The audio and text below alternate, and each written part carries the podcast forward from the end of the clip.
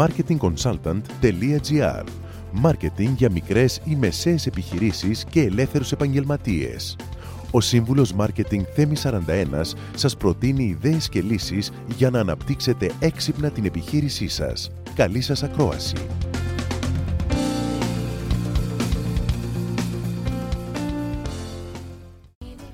Και εμείς σα μιλήσουμε τώρα για το οργανόγραμμα και τη σημασία του στη μικρομεσαία επιχείρηση.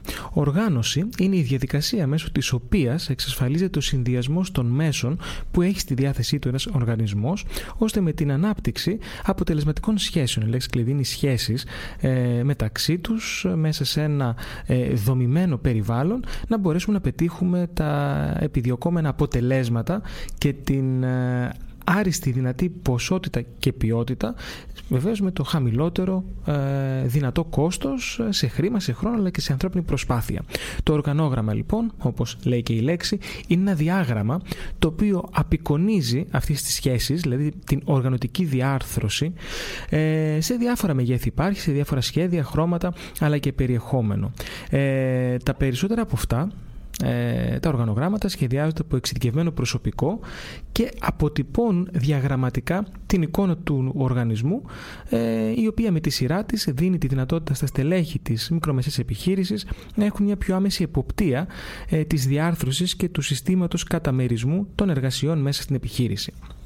Υπάρχουν διάφορες ροές επικοινωνίας μέσα στην επιχείρηση, η οποία μπορεί να είναι καθοδική από το ανώτερο, ανώτερο ιεραρχικά στέλεχος προς το κατώτερο, ανωδική από το κατώτερο προς το ανώτερο ή και οριζόντια επικοινωνία, όπου είναι τα στελέχη τα οποία βρίσκονται στην ίδια ιεραρχία, άρα επικοινωνούν μεταξύ τους. Η αναγκαιότητα των οργανογραμμάτων είναι πολύ σημαντική και είναι απαραίτητο εργαλείο για κάθε επιχείρηση, σαφώς οι μεγάλες έχουν δομημένα οργανογράμματα, αλλά είναι πολύ σημαντικά και για την λειτουργία μιας μικρομεσαίας επιχείρησης. Διαμορφώνουν τις λειτουργίες, τη διάρθρωση των λειτουργιών ε, της επιχείρησης με τέτοιο τρόπο ώστε να εξασφαλίζεται η σωστή κατανομή εξουσιών και ευθυνών και δικαιωμάτων φυσικά.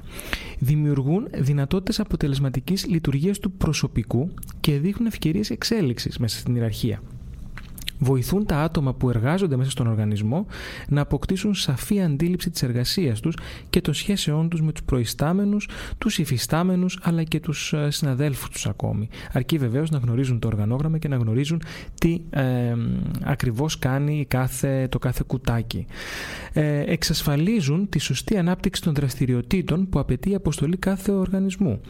Δίνουν τη δυνατότητα για τον σωστό καθορισμό των απαιτήσεων σε ανθρώπινο δυναμικό. Τι μας λείπει και τι όχι. Εξασφαλίζουν το συντονισμό έτσι ώστε τα άτομα και οι εργασιακές ομάδες να λειτουργούν ως ένα ενιαίο σύνολο, ως μια ενιαία ομάδα, μονάδα. Και βέβαια ε, διευκολύνει τον προγραμματισμό και τον έλεγχο. Όλα αυτά λοιπόν είναι ωφέλη τα οποία μπορούν πραγματικά να προσθέσουν στις επιχειρήσεις σας.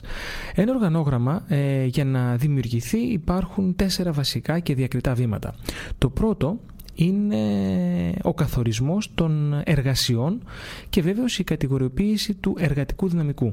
Division of Labor, έτσι ονομάζεται αυτό το στάδιο. Το δεύτερο που πρέπει να κάνουμε για να δημιουργήσουμε το οργανόγραμμα είναι να καθορίσουμε ε, τα τμήματα στα οποία θα λειτουργεί η επιχείρηση. Departmentalization λέγεται, δηλαδή πώς χωρίζουμε σε τμήματα τις δράσεις που έχουμε να κάνουμε στην επιχείρηση. Το τρίτο έχει να κάνει με τον μέγιστο αριθμό των διοικούμενων ατόμων τα οποία μπορεί να κατευθύνει και να επιβλέψει ένας υπάλληλος. Και αυτό ονομάζεται στο HR εύρος διοικητικού ελέγχου, span of control. Μέχρι πόσους ανθρώπους μπορεί να διαχειριστεί ένας προϊστάμενος, 100 ή 5 και κάτω τους 5 να υπάρχει να υπάρχουν άλλοι 5 κτλ. Και η τέταρτη και η πιο σημαντική ε, παράμετρος δημιουργίας του οργανογράμματος είναι ο τρόπος διαμοιρασμού των δικαιωμάτων λήψης των αποφάσεων εντός του οργανισμού. Το οργανόγραμμα λοιπόν μπορεί να δημιουργηθεί είτε από κάποιον ιδιοκτήτη επιχείρησης, είτε από κάποιον εξειδικευμένο σύμβουλο, ε, είτε ε, βλέποντας ένα οργανόγραμμα μιας μεγαλύτερης επιχείρησης και προσπαθώντας να το προσαρμόσουμε στα δικά μας δεδομένα.